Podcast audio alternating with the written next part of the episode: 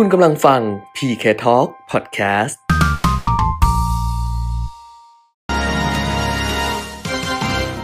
รายการเงินทองต้องรู้ โดยขวัญชนกวุฒิกุลและปิยมิตรยอดเมือง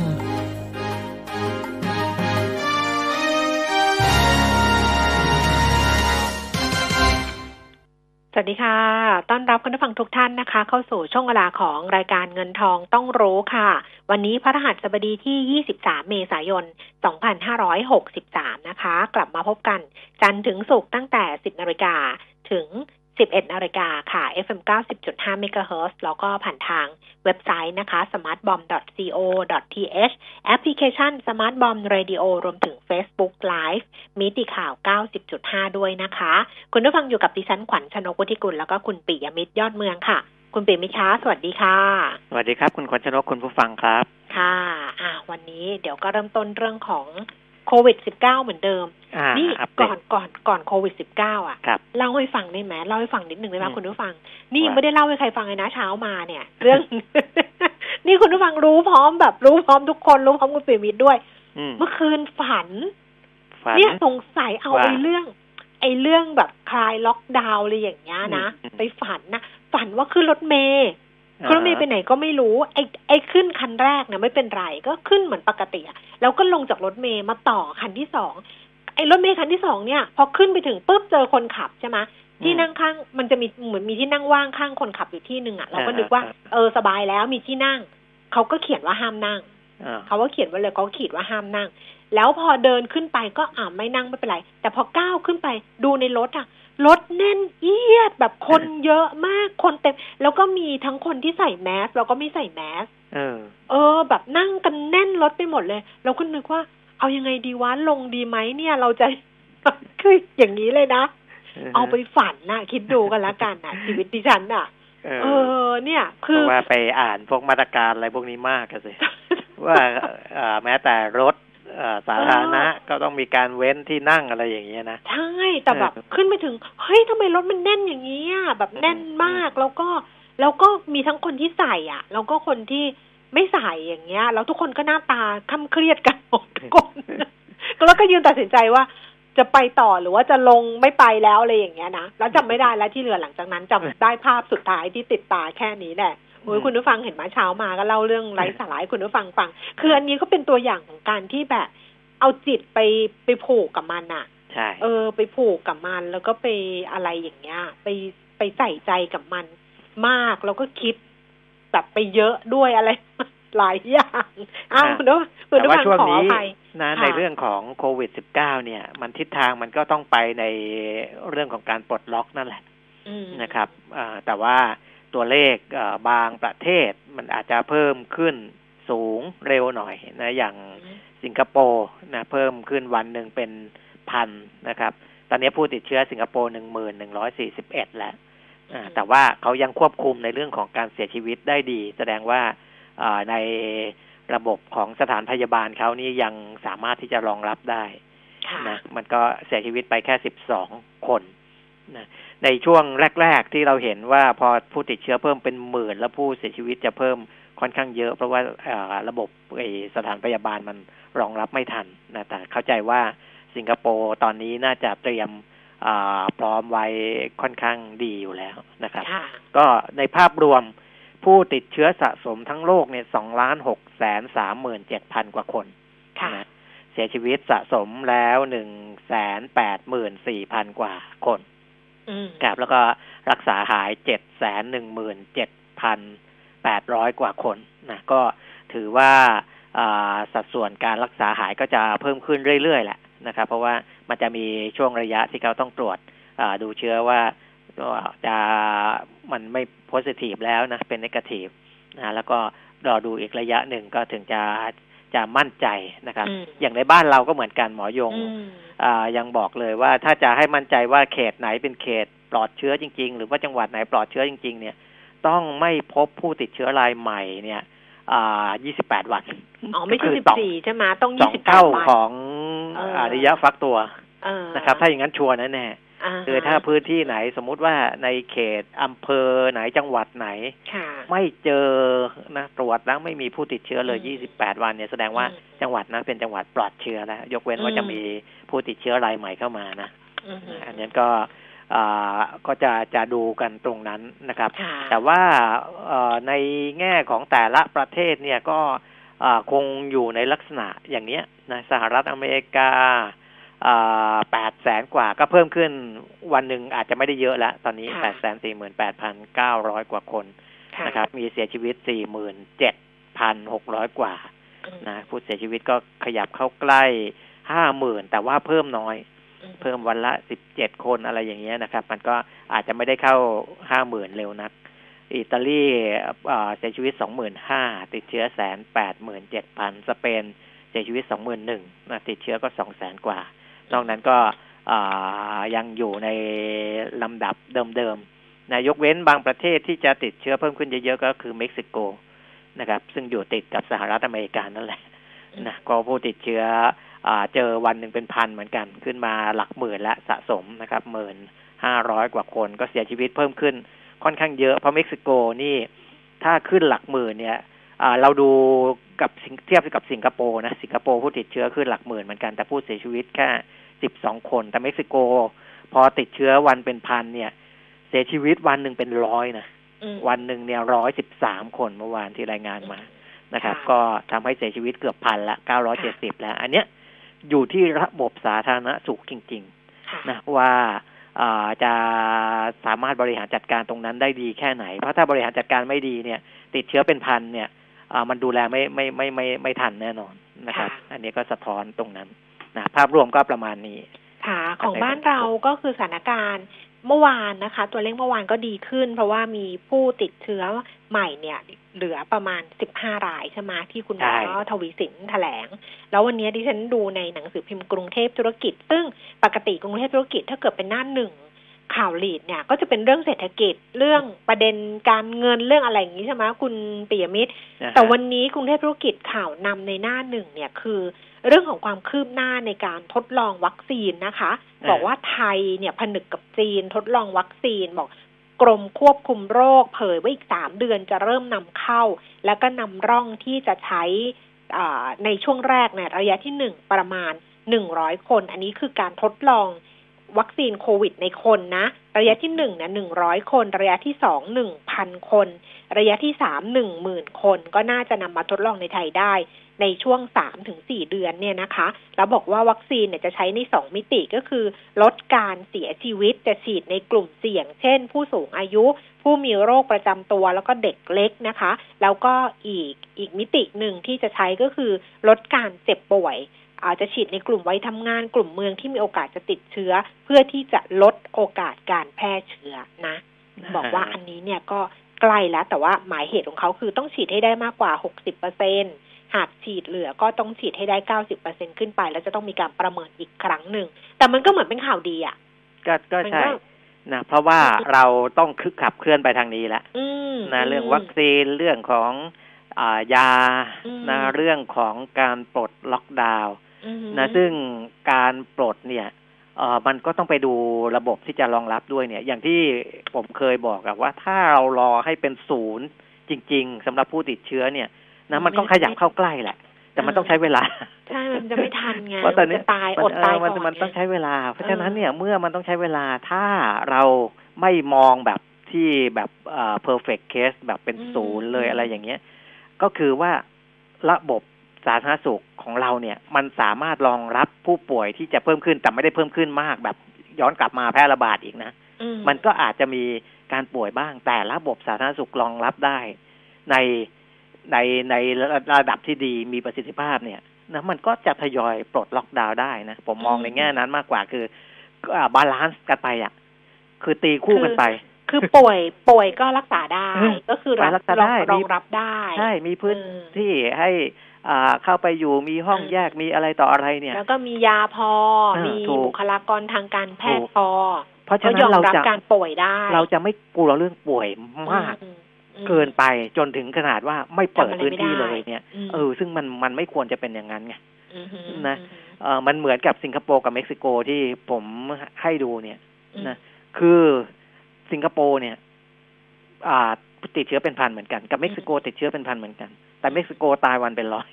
อืมสิงคโปร์ไม่ตายเลยอย่างเงี้ยนะอือหือถ้าอย่างเนี้ยความตื่นตระหนกหรือตื่นกลัวเนี่ย ในการเปิดพื้นที่ของสิงคโปร์กับเม็กซิโกมันก็ต้องแตกต่างกัน เม็กซิโกเขาก็ต้องเข้มงวด เพราะเขาไม่สามารถควบคุมในในเชิงของการแพทย์การสาธารณสุขได้ค่ะนะแต่สิงคโปร์เขาก็ไม่จำเป็นต้องเข้มงวดขนาดนั้น เพราะเขายังรู้ว่าเขาสามารถควบคุมสถานการณ์ของมันได้ อย่างเงี้ยเป็นต้นนะค่ะ เออ มันก็ต้องดูอย่างเงี้ยไปคือ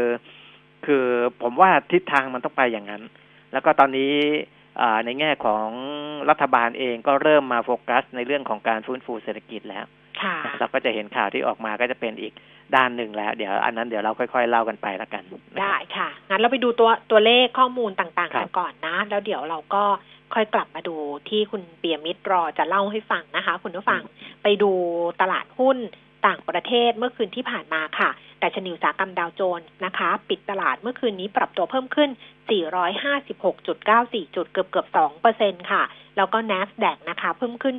232 จุด 2.8 เปอร์เซ็นต์ S&P 500 เพิ่มขึ้น 62 จุด 2.29 เปอร์เซ็นต์ยุโรปค่ะ ลอนดอนฟุตซี่ร้อยเพิ่มขึ้น 196 ขออภัยค่ะ 129.60 จุดนะคะ 2.30เปอร์เซ็นต์ CAC 40 ตลาดหุ้นปารีสฝรั่งเศส เพิ่มขึ้น 54.34 จุด 1.25เปอร์เซ็นต์แล้วก็ DAX แฟรงก์เฟิร์ตเยอรมนีเพิ่มขึ้น 165 จุดนะคะ 1.61เปอร์เซ็นต์ค่ะ กลับมาดูความเคลื่อนไหวของตลาดหุ้นเอเชีย เช้าวันนี้ ที่ตลาดหุ้นโตเกียวค่ะ นิเกอี 19,265 จุด เพิ่มขึ้น 128จุด0.67เปอร์เซ็นต์ฮั่งเส็งฮ่องกงเพิ่มขึ้น 25 จุดค่ะ นิดเดียวนะคะ เช่นเดียวกับตลาดหุ้นเซี่ยงไฮ้ดัชนี composite ก็เพิ่มขึ้นเล็กน้อย 0.62จุด0.02เปอร์เซ็นต์มาดูความเคลื่อนไหวของตลาดหุ้นบ้านเราในเช้าวันนี้บ้างนะคะดัชนีราคาหุ้นปรับตัวเพิ่มขึ้นสูงสุด 1,276 จุด ต่ำสุด 1,265 จุด ล่าสุด 10นาฬิกา19 นาทีค่ะดัชนีราคาหุ้น 1,270.39 จุด เพิ่มขึ้น 8.58 จุด 0.68%มูลค่าการซื้อขาย 13,000 690 ล้านบาทเซ็ตฟินเด็กค่ะ 854.16 จุด เพิ่มขึ้น 5.35 จุด 0.63เปอร์เซ็นมูลค่าการซื้อขาย 8,800 ล้านบาทนะคะ หุ้นที่ซื้อขายสูงสุดส่วนใหญ่ราคาปรับตัวเพิ่มขึ้นค่ะ อันดับที่ 1 แบม23 บาท 30สตางค์เพิ่มขึ้น 60สตางค์กาฟเอเนจี 40 บาท เพิ่มขึ้น 1 บาท ปตท 34 บาท เพิ่มขึ้น 75 สตางค์ GPSC นะคะ 72 บาท 25 สตางค์ เพิ่มขึ้น 50 สตางค์ค่ะ ปตทสพ75 บาท 75 สตางค์ เพิ่มขึ้น 1 บาท แจ๊ส4บาท 6 สตางค์ เพิ่มขึ้น 10 สตางค์ บิกริม 47 บาท 25 เพิ่มขึ้น 1 บาท 25 สตางค์ค่ะ CPO ราคาเท่าเดิมที่ 66 บาท KBank ก็เพิ่มขึ้นนะคะ 1 บาท 50 สตางค์ ราคาล่าสุด 91 บาท 75 PTTGC 35 บาท 75 สตางค์ เพิ่มขึ้น 75 สตางค์ค่ะ วันนี้แปลกมากเลยคือคำถามเข้ามาเยอะมากตั้งแต่แบบก่อนเข้ารายการคำถามค้างเก่าก็เยอะคำถามที่ฝากวันนี้ก็เยอะค่ะคุณผู้ฟังอืมโอ้ดิฉันดีใจอย่างเดียวเลยคือคือแสดงว่าคนฟังเยอะใช้ได้ เออเออเออ ใช้ได้ใช้ได้ อันช่วงเนี้ยต้องเช็คอนาคตเยอะมากเลยค่ะ แบบโอ้ยทีเด็ดลูกหนี้เป็นยังไงเงินทองต้องรู้เป็นยังไง งานเขียนเป็นยังไงเลยอย่างเงี้ยคุณผู้ฟังนึกออกไหมอืมเออต้องเช็คอืมอนาคตตัวเองเยอะนิดนึงอ้าวเพราะฉะนั้นจะบอกให้ฝากคำถามเพิ่มเข้ามา มันก็เยอะอยู่นะ แต่ว่าอะต่อคิวกันก็แล้วกัน โทรศัพท์เพิ่มเติมได้นะคะ หรือว่าจะส่งทางไลน์แอด PK Talk เพิ่มเติมมาก็ได้ Facebook ก็ได้ขวัญชนกวัฒกุลแฟนเพจได้หมดเลย นี่กำลังคิดจะเปิดเพจใหม่อีกเพจหนึ่ง ไม่รู้จะมีคนตามไปกดไลค์หรือเปล่า คือจะเอางานเขียนน่ะ คุณปิมิตรครับไปรวมไว้เลย อืมมเออ แบบว่าเขียนอะไรเรื่องเงินเรื่องอะไรอย่างเงี้ยนะ หรือเขียนไอ้ที่อืมวิธีคิดของตัวเองอะไรอย่างเงี้ยอ่าฮะเอาไปรวมไว้เป็นเพจหนึ่งเลย แล้วก็อ่านกันไปอะไรอย่างเงี้ย ไม่แต่เออไม่รู้ไงว่าแบบ เออ จะมีคนไปบางสนใจหรือเปล่าใช่ไหมใช่ไอ้เรื่องกดไลค์นี่ก็สำคัญนะตอนเนี้ย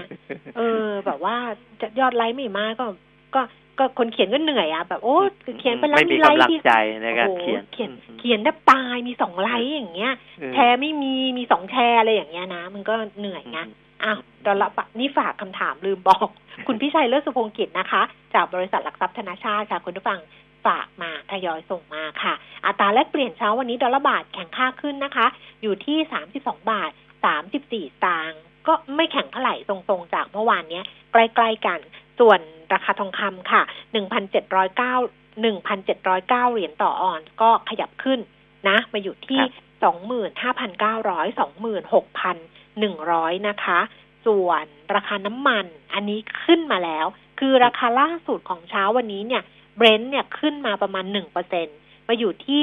ยี่สิบเหรียญห้าสิบเก้าเซนต์ต่อบาร์เรล เวสเท็กซัสก็ขยับขึ้นตั้งแต่เมื่อวานมาอยู่สิบสี่เหรียญยี่สิบเจ็ดเซนต์ แต่เช้าเนี้ยย่อลงมาเล็กน้อยนิดเดียวห้าเซนต์ ดูไบก็ขึ้นมาแต่เป็นราคาเมื่อวานขึ้นมาห้าเปอร์เซ็นยี่สิบห้าเหรียญยี่สิบสามเซนต์ ก็คือตอนเนี้ยเวสต์เท็กซัสสิบสี่เหรียญประมาณนั้นนะเบรนท์ยี่สิบเหรียญ ดูไบยี่สิบห้าเหรียญ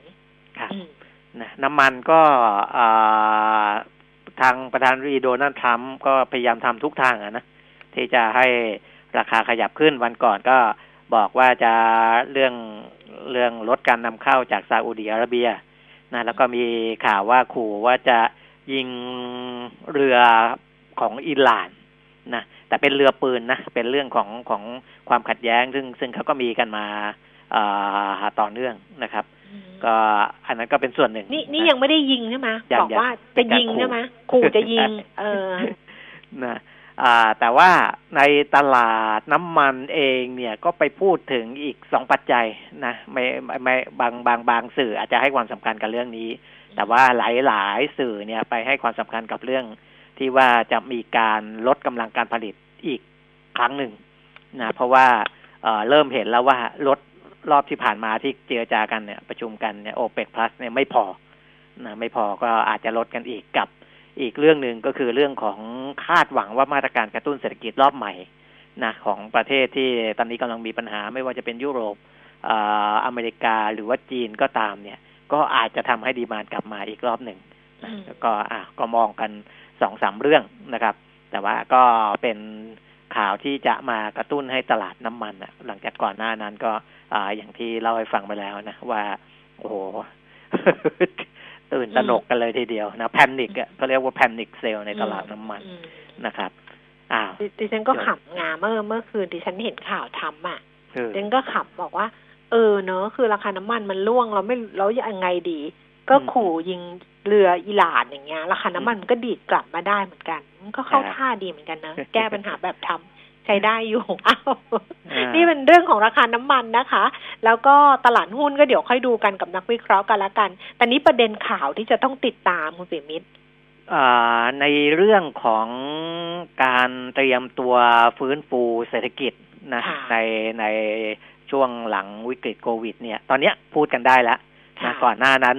อ่าที่เราเราก็เห็นมีข่าวออกมาบ้าง แต่ว่ายังไม่พร้อมที่จะพูดคุยเรื่องนี้ เพราะว่า จังหวัดจังหวะเวลามันไม่ใช่อืมนะแต่ว่าตอนนี้เนี่ยก็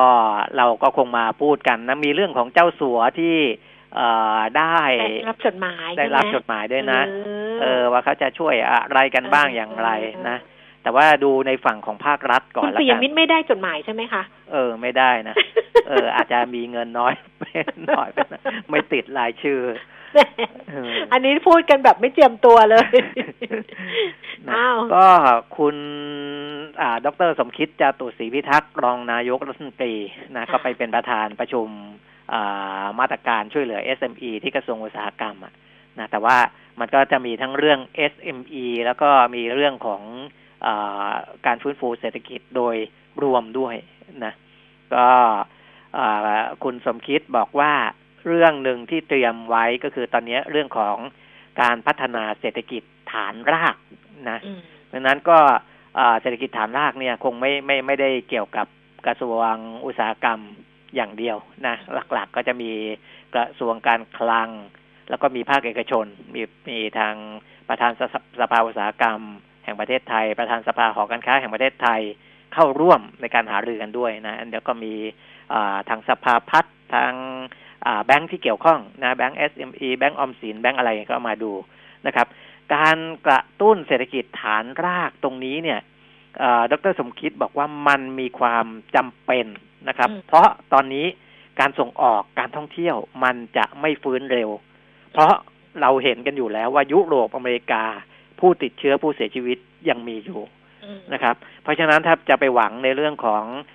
นักท่องเที่ยวหวังการส่งออกให้ให้มันฟื้นมาทันทีเนี่ย มันจะยากเพราะฉะนั้นสิ่งที่ทำได้ก็คือเราก็ฟื้นเศรษฐกิจฐานรากของเราในประเทศก่อนนะครับ เน้นนำเอาสินค้าในในภาคเกษตรที่เป็นฐานรากเนี่ยเข้าไปสู่ร้านสะดวกซื้อ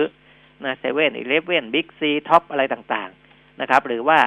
เข้าไปตามสถานีบริการน้ำมันของปตทอะไรพวกนี้คือ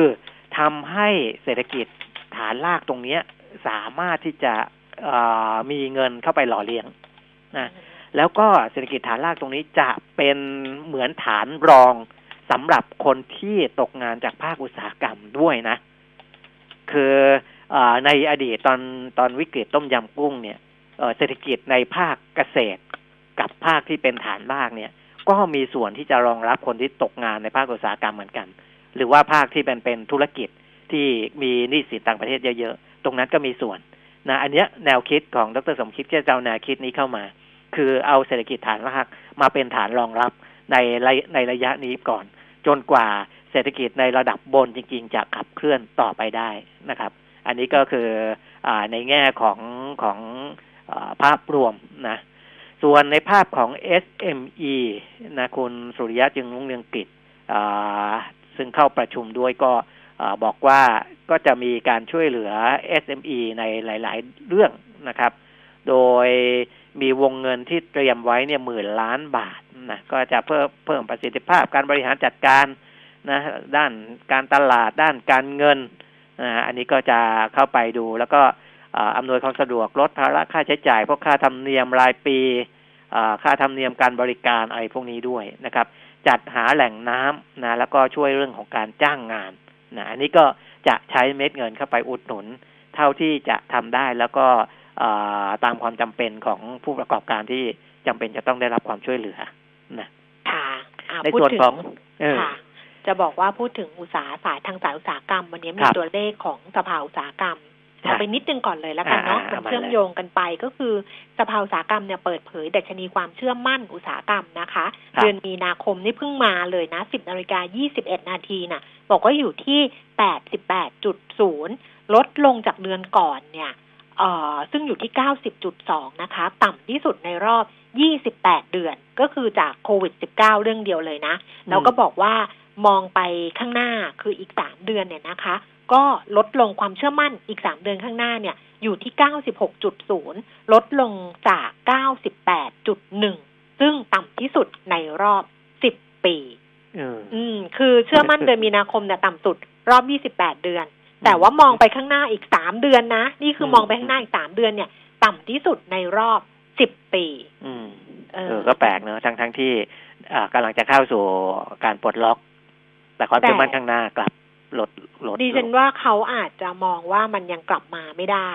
อืม คือถึงมันคลายไปแล้ว คลายล็อกดาวน์ไปแล้วเนี่ย มันมันก็ไม่ใช่ว่าทุกธุรกิจหรือทุกอุตสาหกรรมมันจะกลับมาวิ่งได้เลยเออฮะเออ มันก็คงจะมีคนที่วิ่งไม่ได้อยู่หลายคนเหมือนกัน เพราะว่าถ้าเกิดไปสะท้อนจากตัวงบการเงินของธนาคารพาณิชย์ซึ่งออกมาในควอเตอร์แรกอะค่ะ คุณครับปิยมิตรอืมันมีตัวเลขหนี้เสียที่น่ากังวล เดี๋ยวค่อยดูกันละกันเออเอออะคุณเออปิยมิตรเอาให้จบก่อน นะก็อ่าน่าจะสอดคล้องกับทางฝั่งของสภาอุตสาหกรรม ซึ่งยังมีความกังวลอยู่อืมนะในเรื่องของการฟื้นตัวของภาคธุรกิจก็เลยเสนอให้รัฐเนี่ยอ่าบรรเทาผลกระทบนะอ่าที่เสนอไปแล้วที่อาจจะยังไม่ได้ออกมาชัดเจนก็คือ ขอยกเว้นภาษีเงินได้นิติบุคคล แก่ SME นะสามปีนะในทุกธุรกิจอืมอันนี้ก็คืออ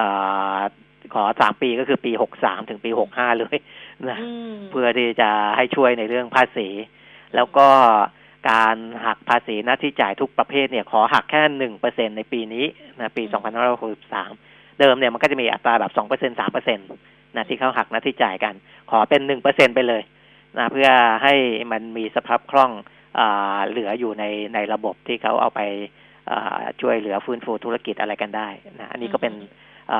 มาตรการหรือว่าเป็นข้อเสนอที่ได้เสนอไปแล้วแต่ยังไม่ได้ออกมา แต่เออทางมันต้องกระไปทรวงดูการคลังรับปากว่าจะช่วยนะอ่าเพราะว่าจริง ๆ เรื่องสภาพคล่องของธุรกิจอะมันสำคัญที่สุดใช่นะคะดิฉันยังบอกดิฉันก็เคยพูดไปยังพูดไปในรายการแล้วใครนะคุณเป็นไม่ได้เราบอก โอ้ยเป็นไปไม่ได้เวอร์เกิน แต่ก็มีคนยื่นแบบเสดเสียภาษีไปแล้วไงอืมที่ของ รายได้ปีหกสองเนี่ย ยื่นปีนี้ได้ถึงสามสิบสิงหาคมถูกไหมอ่าดิฉันยังบอกเลยว่า เออ ถ้าเกิดมันกระทบเยอะอะก็เว้นภาษีให้เราไปเลยไหมปีหนึ่งใช่ไหมสำหรับบุคคลธรรมดาเนี่ย แต่มันก็เยอะนะมันหายยอดไงมันเงินมันหายไปเยอะเออเงินมันหายไปเยอะแต่อันนี้อะของนิติของ SME เนี่ย มันก็ต้องไปดูว่าไอ้ก้อนเนี้ย ถ้าเกิดว่ามันเวฟไปจริงๆเนี่ยครับมันจะกระทบกับรายได้ของรัฐเนี่ยเท่าไหร่ แต่ครับถ้ามันต่อชีวิตทุกคนได้นะ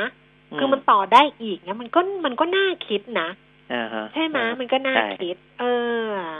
นะอ้าวแต่อันนี้สภาอุตแต่สาหกรรมเสนอไปเออในเรื่องของเม็ดเงินที่จะเอามาช่วยเหลือเนี่ยนะที่หลายคนถามว่า โอ้ยมีมาตรการช่วยนู่นช่วยนี่เนี่ย เอาเงินมาจากไหนอืมนะก็ค่อนข้างชัดเจนว่าเงินยังหาได้อยู่นะ ไม่ต้องกลัวนะเพราะว่าผู้อำนวยการสำนักงานบริหารหนี้สาธารณะ หรือว่าสบนเนี่ย คุณแพทริเซียมงคลวณิชก็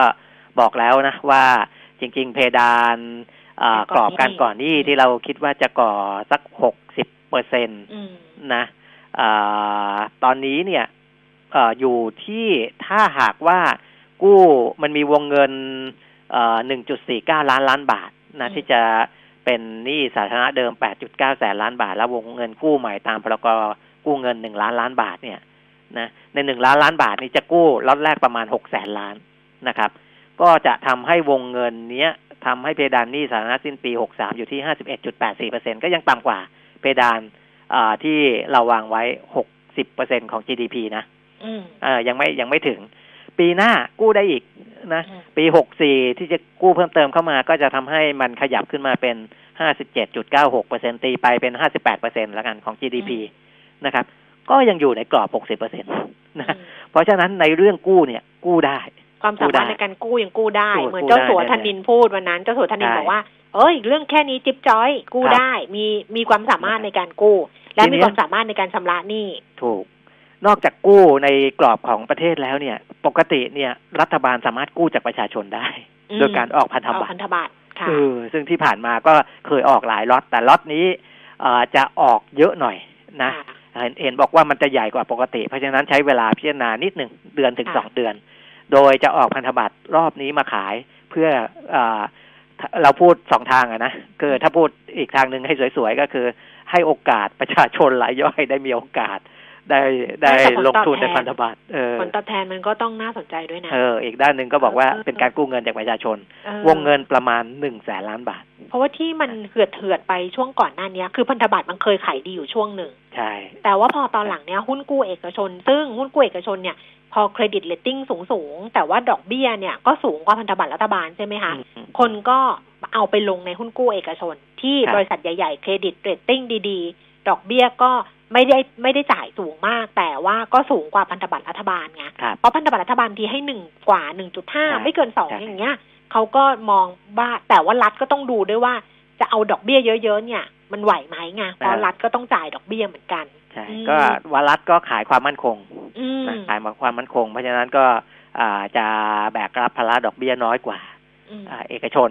แล้วค่ะส่วนคนซื้อเองเขาก็ซื้อความมั่นคง เออเหมือนกันเออแต่ดิฉันเวลาว่ากซื้อระพันจาธยบัตรดิฉันว่ากระจายได้นะ คืออืมก็ส่วนหนึ่งก็พันธบัตรรัฐบาลครับก็คือมันได้ความมั่นคง ก็ผลตอบใช่แทนสูงกว่าฝากแบงก์แต่ว่าใช่อาจจะต่ำกว่าหุ้นกู้เอกชน แต่ว่าถ้าหุ้นกู้เอกชนที่มันดีๆอะเรตติ้งดีๆมันดีๆอะเออแล้วก็มันธุรกิจดีๆเขาดีๆ ไม่มีปัญหาใช่อืมใช่มันก็ balance ก็ลงทุนได้อืมนะอ้าวอันนี้ก็เรื่องของการหาเงินมาใช้จ่ายนะ ซึ่งมันก็จำเป็นอะนะก็มีเพื่อนๆพรรคพวกถามมากัน เอ่อเยอะว่า เออ มันไปทำอย่างนี้สร้างโน่นสร้างนี่อะไรอย่างเงี้ย เราก็คือเราก็เข้าใจสถานการณ์อะนะอืมผมก็บอกว่ามันก็จำเป็นนะคือถ้าไม่สร้างเออแล้วจะไปเอาเงินที่ไหนมาล่ะนี่ก็ไปตัดงบของแต่ละกระทรวงมาก็พอสมควรแล้วแต่มันไม่ได้ไม่ได้เยอะหรอกนะอืมเออ มันก็มีความจำเป็นอะนะมีความนี่จำเป็นโฟก็ต้องกัสทำไปที่กู้หนึ่งล้านล้านอืมหนึ่งล้านล้านบาทนะ แต่ว่าไอ้ที่โฟกัสไป มันก็จะแยกเป็นหลายส่วน เพราะมันมีครับไอ้ส่วนที่พรกสี่แสนล้านเออสำหรับที่พยุงตราสารหนี้วันนั้นที่ฉันส่งของคุณนวพรเรืองสกุลให้คุณเปียมิตรอ่าน ไปเรียบร้อยแล้วใช่ไหมอ่าส่งให้แล้วอะเออเดี๋ยวครับค่อยว่ากันอีกทีหนึ่งแต่ที่พี่นวพรเขียนเนี่ยนะคะ ก็ก็น่าสนใจ มันก็มีหลายมุมที่น่าสนใจ คือที่พูดเรื่องนี้ขึ้นมา เพราะว่าวันนี้มีอีกนิดนึงคุณปิ่มมิตรอันนั้นหมดยังเรื่องอะมาตรการเรื่องหมอะดไรละหมดยัง เออเออ มันมีเรื่องของผลประกอบการของครับแบงก์ชาติอ่าซึ่งเขาเปิดเผยออกมาเป็นผลการดำเนินงานไตรมาส อันนี้เป็นผลการดำเนินงานไตรมาสแรก ปี 2563 นะคะ บอกว่ากำไรสุทธิเนี่ย 365,000 ล้านบาท 3.65 ล้านบาท ซึ่งมันเป็นผลจากการที่บาทอ่อนในช่วงในช่วงเวลานั้น ก็ทำให้มีกำไรทางบัญชีเนี่ย เพิ่มขึ้นมา สวนกับปีงบการเงินปี 2562 ที่ขาดทุน 3 แสนล้าน เพราะว่าปี 62 เนี่ย บาทแข็ง แต่ครับอันเนี้ยมันเป็นเรื่องทางบัญชี มันเป็นเรื่องของผลขาดทุนผลกำไร เกิดจากการตีราคาเรื่องของบาทอ่อนบาทแข็งอะไรอย่างเงี้ยนะ ซึ่งอ่าฮะไม่ได้มีผลต่อต่อฐานะการเงินไม่ได้มีผลต่อการทำงานอะไรอย่างนี้ของธนาคารกลาง มันก็ เป็นเรื่องที่เดี๋ยวก็หยิบมาพูดหยิบมาพูดอะว่าแบงก์ชาติขาดทุนอื้อเลยสามแสนล้าน ตอนนี้แบงก์ชาติพลิกกลับมากำไรในไตรมาสแรกสามแสนล้านอะไรอย่างเงี้ย มันจะไปโยงกับสิ่งที่พี่นวพรเนี่ย เขียนเรื่องของฐานะการเงินของแบงก์ชาติ เขียนเรื่องของการเข้าไปดูแลตลาด คือมันก็ยังเป็น question อยู่ว่ามันจำเป็นแค่ไหนกับการที่จะต้องออกพรกรมาแล้วก็ไปดูแล ตราสารหนี้ซึ่งเหมือนกับโฟกัสไปที่หุ้นกู้ของภาคเอกชนอย่างอ่าเงี้ยฮะเออ แล้วเขาก็จะมีข้อมูลให้ด้วยไงว่า หุ้นกู้ที่เป็นล็อตใหญ่ๆอะ คือบริษัทอะไรจำนวนเท่าไหร่ ครบกำหนดเมื่อไหร่อะไรประมาณเนี้ย มันเหมือนกับมี question ว่า เอ๊ะ มันมีทรายว่ามันจะมีปัญหาหรือเปล่าหรืออะไรประมาณนั้น แต่มีเขาก็มีคำแนะนำให้ด้วยอะค่ะว่า จะทำแบบไหนยังไงอืมอ่าฮะ เออ มันก็เป็นอีกส่วนหนึ่งนะ ถ้านอกจากหนึ่งล้านล้านที่เราคุยกันไป อันนี้ก็เป็นใช่อีกสี่แสนล้านนะฮะนะค่ะใครใครสนใจก็ไปดูอ่านรายละเอียดกันได้อีกที ค่ะ ส่วนบรรดาเจ้าสัวที่ได้รับจดหมาย จะเปิดผนึกก็แล้วแต่ หรือคำเชิญจากนายกรัฐมนตรีก็แล้วแต่นะ ตอนนี้อ่าส่วนใหญ่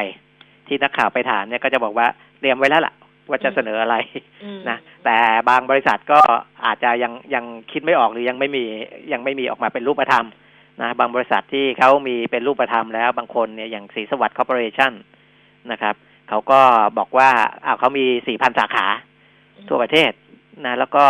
เอ่อเขาก็ติดต่อกับบรรดาคนที่ต้องใช้บริการสินเชื่อลูกน้องลูกหนี้อยู่แล้ว ก็จะ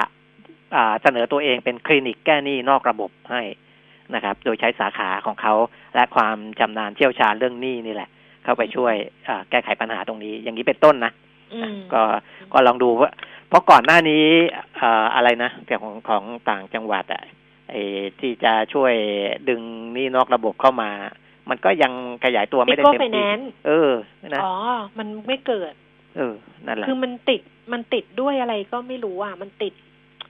มันติดที่ตัวผู้ให้บริการอะ มันติดที่ตัวเขาอะเพราะว่าเพราะว่าพอถึงเวลาดิฉันเคยให้ลูกหนี้ไปติดต่อจริง ๆ อะไรแบบเนี้ยครับก็ไม่ได้ไงก็เลยเออไม่รู้ว่ามันเขาก็ขอใบอนุญาตไปแล้วนะเออได้ใบอนุญาตจากจากจากคลังจากแบงก์ชาติอะไรอย่างเงี้ยไปแล้ว แต่ว่าพอถึงเวลาจริง ๆ มันไม่เกิดเออเพราะว่าไม่แน่ใจว่ามันติดตรงไหน แต่ว่าส่วนหนึ่งก็คือว่าอย่างนาโนไฟแนนซ์ซึ่งนาโนไฟแนนซ์เนี่ยมันเป็นของผู้ประกอบการเลยไงอ่าฮะอันเนี้ยนาโนไฟแนนซ์เนี่ยมันชัดเจนเลยคุณเปรมมิตรว่าหนี้เสียเขาเพิ่มครับ คือเรื่องของเรื่องของการดูแล ลูกหนี้คัดกรองระบบไอ้ scoring อะไรอย่างเงี้ย credit scoring เงี้ย มันอาจจะไม่ไม่เหมือนแบงค์คือแบงค์เนี่ยที่ที่เราพูดทุกวันบางทีคนบอกว่าว่าเข้าถึงแบงค์ยาก เพราะว่ามันไอ้มาตรฐาน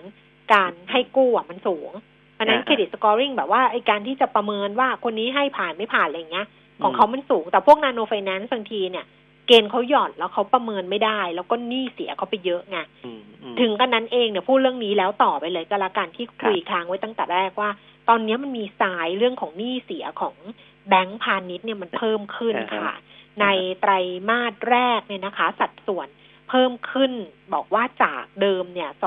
2.98เปอร์เซ็นตอนนี้ไปอยู่ที่ 3.5เปอร์เซ็นอืม แล้วก็ศูนย์วิวิเคราะห์เศรษฐกิจของ TMB เนี่ยเขาคาดว่าสิ้นปีเนี้ย NPL อาจจะไปถึง 4%หรือว่าคิดเป็นมูลค่านะ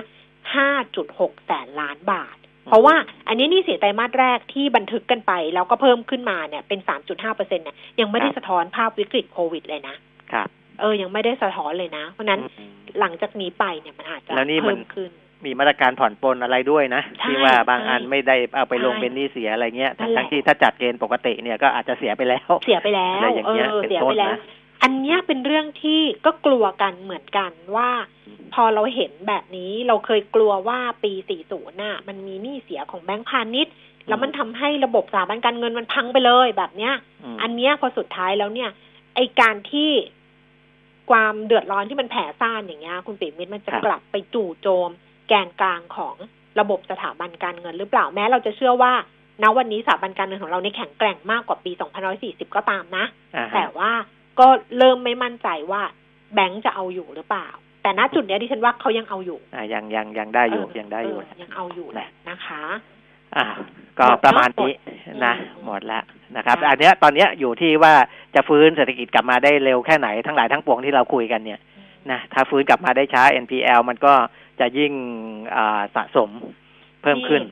นะคุณผู้ฟังถามมาเรื่องว่าเราตรวจหาโควิด19น้อยไปหรือเปล่าอะไรเงี้ยเออเออฟังคุณหมอแถลงเลยค่ะ10เออโมงครึ่งเอ้ยเดี๋ยว11โมง11โมงครึ่งพูดทุกวัน มีคนถามทุกวันเรื่องมีนี้คนถามทุกวันแหละมีคนนะถามทุกวันแล้วแต่ตอผนมว่านี้ คุณหมอผมก็ว่าบอกว่าตรวจเพิ่มมากขึ้นเอแล้อวเออนั้นแล้วผมเองเนี่ยในส่วนตัวผมนะ ผมว่ามันมองเลยจากจุดนั้นไปแล้วเออ นะมันเลยจากจุดนั้นไปแล้วเราอ่าอย่ามัวจมปลักอยู่กับเรื่องตรวจเชื้อมาก ตรวจเชื้อน้อย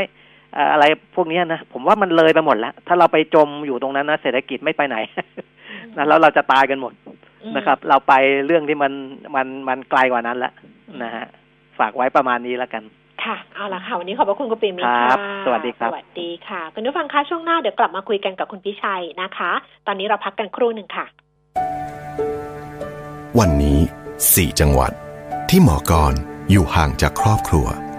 3 ตำบล ที่ป้านิดอยู่ห่างจากลูก 2 เมตร ที่พลอยอยู่ห่างกับแม่ เพราะวันนี้ยิ่งห่วงยิ่งต้องห่าง ขอบคุณทุกระยะห่างที่ร่วมกันเสียสละ เพื่อผ่านวิกฤตนี้ไปด้วยกัน ปตท สารพลังใจ we fight together ลื่นไม่มีสะดุดทำความสะอาดทุกคราบสนิม ช่วยหล่อลื่นชิ้นส่วนที่ฝืด เช่นกรอน บานพับประตู ไล่ความชื้นที่เกิดจากน้ำช่วยป้องกันการเกิดสนิม ปรย์อเนกประสงค์ฟิกซ์วันกระป๋องสีเหลือง ตัวช่วยในการดูแลอุปกรณ์ของคุณ ด้วยคุณสมบัติการแทรกซึมที่ดี จึงใช้ในงานหล่อลื่นภายนอกได้ทุกประเภท ทั้งอุปกรณ์ในบ้าน อุปกรณ์ในโรงงาน และเครื่องจักรทั่วไป ไม่ว่าจะอีกกี่ปัญหาของการหล่อลื่นสเปรย์อเนกประสงค์ฟิกซ์วันก็เอาอยู่สเปรย์อเนกประสงค์ฟิกซ์วันมีจำหน่ายแล้วที่เดอะมอลล์ทุกสาขาและศูนย์บริการเวนลอยทั่วประเทศสเปรย์อเนกประสงค์ฟิกซ์วันจากเวนลอย เวนลอย ลื่นเหลือล้น ทนเหลือหลาย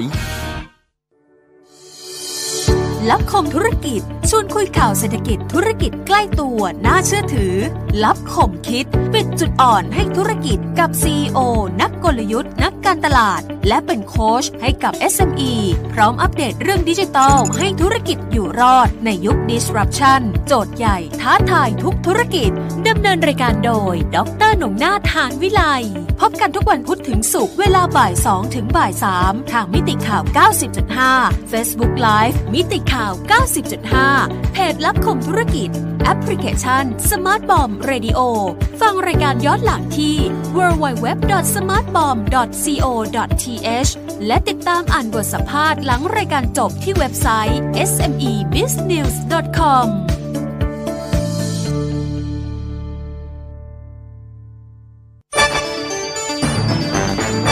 มิติข่าว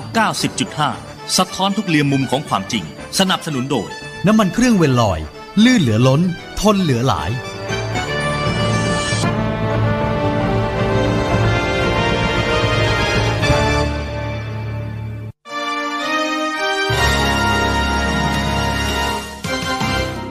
รายการเงินทองต้องรู้ โดยขวัญชนกวุฒิกุลและปิยมิตรยอดเมือง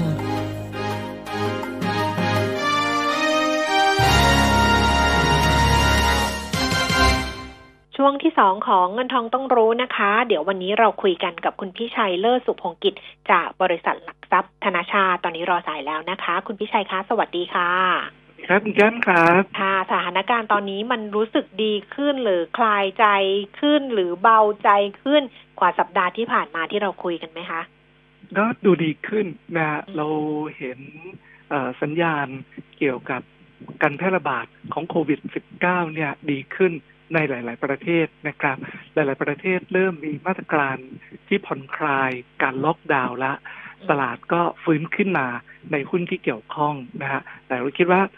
ราคาหุ้นดูจะวิ่งนำไปพอสมควรนะฮะอ่าอย่างไรก็ดีเนี่ยเรายังกังวลนะฮะเรื่องราคาน้ำมันที่ปรับลงมาค่อนข้างเยอะนะครับ แม้ว่า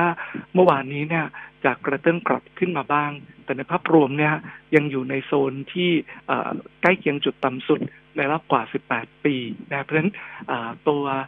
อุตสาหกรรมต้นน้ำของพลังงานเนี่ยยังคงมีแรงกดดันอยู่นะฮะเราอยากเห็นราคาน้ำมันเนี่ยมันฟื้นตัวกลับขึ้นมาอาอยู่สัก แถวๆสัก 25-30 เหรียญก็จะดีขึ้นนะฮะเเวลาเราเห็นสินทรัพย์ใดก็ตาม มันเพี้ยนสุดตรงไปข้างใดข้างหนึ่ง มันจะสร้างปัญหาพัวพันไปที่สินทรัพย์อื่นด้วยเพราะฉะนั้นต้องเฝ้าระวังนะถ้าราคาน้ำมันเกิดตกพรวดพรวดอย่างที่เกิดขึ้นตอนช่วง9 มีนาคมต่อเนื่องมา แล้วทำให้ตลาดหุ้นทั่วโลกปั่นป่วน อันนั้นเป็นปัจจัยที่ที่เราต้องตามนะฮะ ขณะเดียวกันเนี่ยเอ่อตัวผลประกอบการที่ทยอยออกมาเนี่ย ผมคิดว่ายังแค่หนังตัวอย่างนะครับ เพราะว่าค่ะเอ่อไตรมาสหนึ่งเนี่ยโดนเต็มเต็มๆประมาณมีนาคมนะฮะอืมแต่ไตรมาสสองนี่โดนเต็มทั้งไตรมาสเน้นก็ยังเป็นห่วงว่าผลประกอบการที่จะหดตัวตามภาวะเศรษฐกิจโดยรวมเนี่ยจะเป็นปัจจัยกดดันตลาดในระยะถัดไป เพราะฉะนั้นการขึ้นรอบเนี้ยเราก็มีความเป็นห่วง ว่าอ่าจะต้องระมัดระวังความนั้นที่จะมากขึ้น ถ้าหลุดตรงแนวรับแถวๆสัก1,238จุดลงมาครับค่ะ อืม ถ้าถ้าหลุดลงมาแล้วเนี่ยจะไปไกลแค่ไหนสำหรับรอบนี้เอ่อมีโอกาสจะลึกแนวไหมรับหรือว่าอืมมีมีมีโอกาสหลุด ตรงพันสองร้อยจุดนะฮะแต่อืมคิดว่าคงไม่ถึงขั้นอ่าลงไปที่แถวๆพันจุด อันนั้นก็ลึกเกินไปนะครับอืมตอนนั้นเกิดขึ้นเพราะว่ามีทั้ง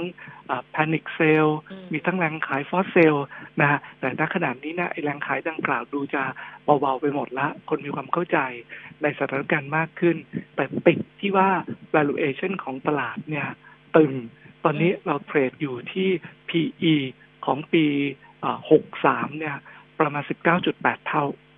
นะฮะมันสูงกว่าอ่า PE เฉลี่ยย้อนหลัง 5 ปี ซึ่งอยู่ประมาณ 17อ่าถ้าดูย้อน PE 10 ปีเฉลี่ยอยู่ประมาณสัก 14.7 เท่านะฮะอ่าที่ที่ PE ดูสูง ทั้งทั้งที่อินเด็กซ์เพิ่งจะอยู่ไม่ถึง 1,300 จุดเนี่ย ก็เป็นเพราะว่าอ่าตัวผลประกอบการหดตัวแรงตามภาวะเศรษฐกิจครับ อืม อ่า แล้วกลยุทธ์การลงทุนในช่วงนี้ล่ะคะเอ่อการเด้งขึ้นมา เรามองว่าอ่าเป็นจังหวะแบ่งขายทำกำไร แล้วหุ้นที่นำตลาด ยังเชื่อว่าจะเป็นพวกบรรดาดิเฟนซีฟทั้งหลายอ่าอย่างที่เกิดขึ้นแล้วคือมือถือค่ะอ่าตัวพวกโรงไฟฟ้าอันนั้นเด่นค่ะมากนะครับอ่าอย่างไรก็ดีอ่าการขยับต่อจากจุดเนี้ยต้องระมัดระวังกับแรงขายทำกำไรระยะสั้นครับ ค่ะเอาละค่ะงั้นเดี๋ยวไปที่คำถามคุณผู้ฟังเลยละกันนะ เพราะวันนี้คำถามก็เยอะอยู่นะคะ ท่านแรกค่ะทียูไทยูเนียนน่าสนใจไหมแนวรับแนวต้านด้วยค่ะ อืมแนวรับแนวต้านไทยอยู่เนี่ยค่ะจริงๆเป็นตัวหนึ่งที่ได้ประโยชน์จากบาทที่อ่อนตัวลงนะครับอ่าแต่ว่าอ่าราคาหุ้นยังเป็นลักษณะการแกว่งสร้างฐานอยู่นะฮะปัจจุบันเนี่ยอ่าพยายามยืนสร้างฐานเหนือ 12 บาท 50 นะครับอ่า ยังไม่เกิดสัญญาณซื้อครับ สัญญาณซื้ออาต้องเล่นเหนืออ่า13 บาท 30นะก็จะดีขึ้นอ่าในเชิง valuation ยังพอมีส่วนต่างกำไรอาอยู่บ้างนะฮะอ่าแต่ไม่ได้ valuation ก็ไม่ได้ถือว่าถูกอะไรมากมาย ในกลุ่มอาหารเนี่ยเอ่อตัวที่เด่นกว่าคือตัว CPF นะ ซึ่ง valuation ยังถูกอยู่ แล้วแทบทุกธุรกิจเนี่ย ฟื้นตัวชัดเจนครับเพราะฉะนั้นถ้าถ้าชอบในกลุ่มอาหารมองตัว CPF น่าจะเด่นกว่าครับ ค่ะ ต่อนะคะ PTTGC ติดอยู่47 บาท 75 ควรจะซื้อถั่วดีไหม มีแนวโน้มจะกลับไปราคาเดิมไหมครับอืมโอราคาเดิมอ่าอืมคงคงยังดูไกลอยู่ไกลนะครับไปจริงค่ะๆว่าช่วงช่วงไตรมาสหนึ่งเนี่ยเอ่อลงกลั่นทุกแห่งมีขาดทุนจากสต็อกรุนแรงนะฮะเนื่องจากว่าราคาน้ำมันดิบเอ่อ ปลายปีเนี่ยหกสิบกลางกลางเหรียญ พอสิ้นไตรมาสหนึ่งเนี่ยหลุดต่ำกว่าสามสิบเหรียญ น้ำมันที่หายไปสามสิบกว่าเหรียญเนี่ยต่อบาร์เรลคงทำให้ทุกแห่งขาดทุนจากตัวสต็อกเยอะ ขณะเดียวกันตัวสเปรดก็ไม่ดีต่อเนื่องจากปีที่แล้ว เป็นผลประกอบการไม่ดี แต่ว่าราคาหุ้นเนี่ยลงมาต่ำ กว่ามูลค่าตามบัญชีแทบทุกตัวเลยเป็นเราคิดว่าถึงแม้งบจะไม่ดี แต่ว่าราคาหุ้นที่สุดลงมาแรงก่อนหน้านี้ ได้สะท้อนความเสี่ยงตรงนี้ไปเยอะพอสมควร ตอนนี้ค่ะราคาหุ้นเนี่ยอ่ายืนแกว่งสร้างฐานราคาเหนือ 35 บาทนะฮะอ่าตรงแถวนั้นเป็นแนวรับ ต้องใช้เวลาอ่าแต่เชื่อว่าอ่าเมื่อเศรษฐกิจโลกอ่าผ่านจุดต่ำสุดในช่วงไตรมาสสองแล้วค่อยๆดีขึ้น ในช่วงครึ่งปีหลัง ในเชิง valuation ยังสามารถถือรอได้ครับค่ะอ่าอยากซื้อหุ้นเก็บไว้ให้ลูกเป็นทุนชีวิต ระหว่าง LH กับ Home Pro ควรลงทุนตัวไหนถ้ามองไปข้างหน้าแบบถือยาวๆได้อืมตัว LH เนี่ย ตัวกำไรประมาณสัก 38%คือ Home Pro ค่ะนะฮะแล้วก็มี Terminal 21 มีพวกกอง REIT เกิดอพาร์ตเมนต์ผสมผสมกันอยู่ ก็อันนี้คือเกือบครึ่งหนึ่งของกำไรแลนด์แอนด์เฮ้าส์ค่ะอีกครึ่งหนึ่งเป็นตัวเอ่อ developer ที่พัฒนาเอ่อที่อยู่อาศัยเอ่อมีทั้งแนวราบ มีคอนโดนะฮะอ่าถ้าถามถึงความนิ่งมีเสถียรภาพเนี่ย อยู่ที่ตัว Home Pro เรายังมองว่าอ่าตัวตลาดซ่อมแซมบ้าน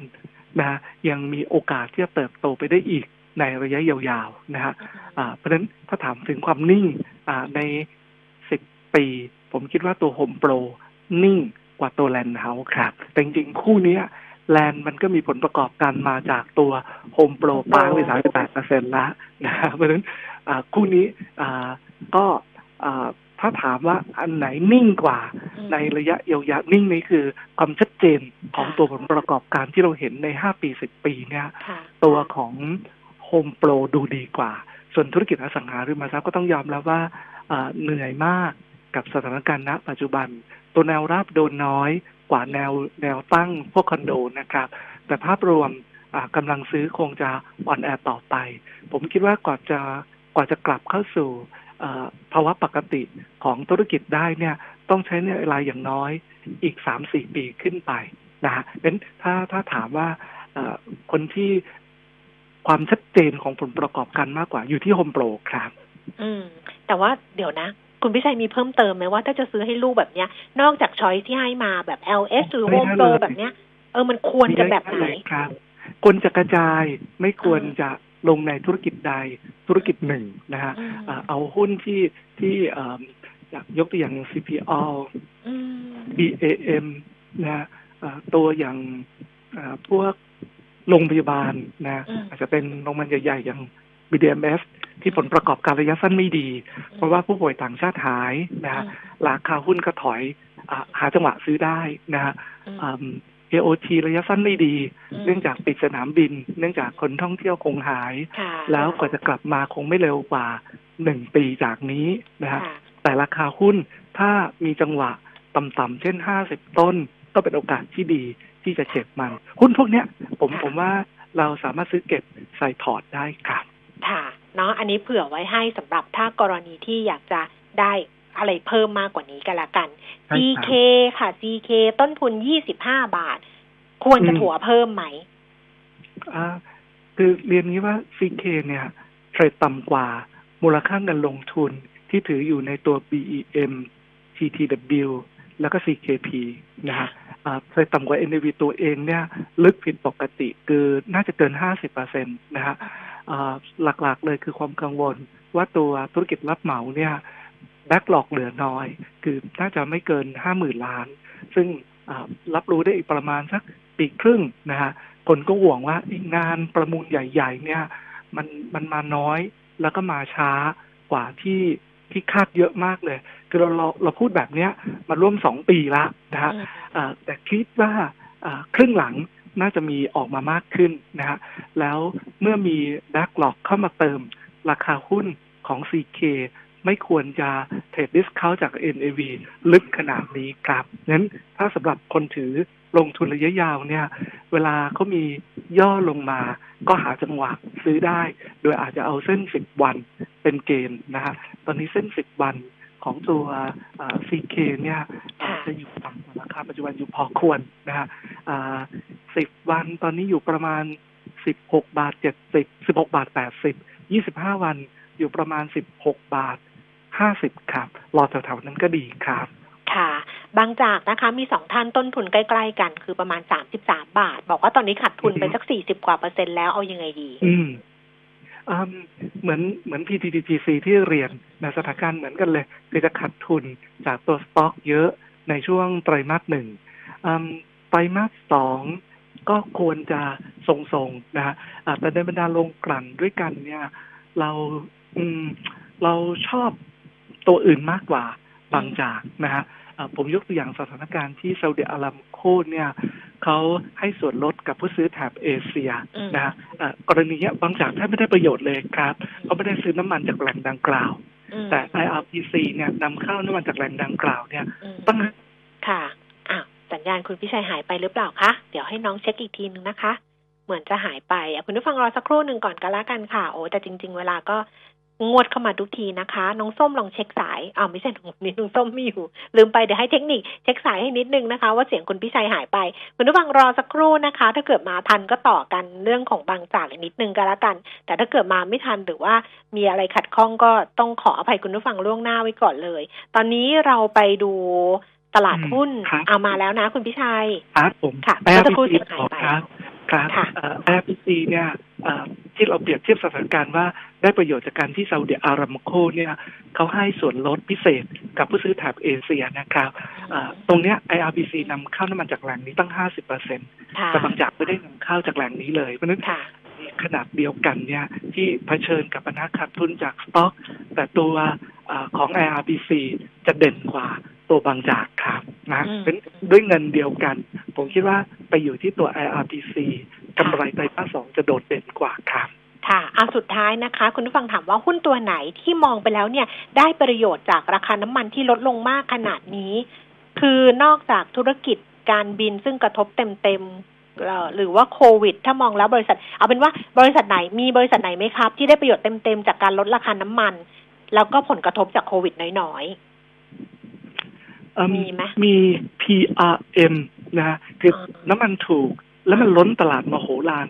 จนคลังเก็บน้ำมันมีไม่เพียงพอ ต้องใช้เรือ ที่ปกติเป็นเรือขนส่งน้ำมัน ตอนนี้คือใช้เป็นเป็นตัวคลังเก็บแบบลอยน้ำจะสังเกตว่า PRM เนี่ยค่าระวางเรือขึ้นเยอะมาก แล้วช่วงปีที่เขารับเรือเข้ามา ปีที่แล้วปีนี้เขารับเป็นกำลังการให้บริการก็เพิ่มขึ้นด้วย ปีนี้เราคิดว่ากำลังจะโตเกือบ 40เปอร์เซ็นทั้งทั้งที่สถานการณ์โควิด ทั้งทั้งที่น้ำมันย่ำแย่อย่างที่เป็นตุครับมีฮะคนที่ได้ประโยชน์จากสถานการณ์ อืมเอาละค่ะ วันนี้ขอบพระคุณคุณพิชัยมาก ๆ ค่ะดีดีครับค่ะสวัสดีค่ะ คุณผู้ฟังคะคำถามที่เหลืออยู่ พรุ่งนี้กลับมาลุยกันต่อนะ วันนี้เวลาหมดแล้วลาไปก่อน สวัสดีค่ะ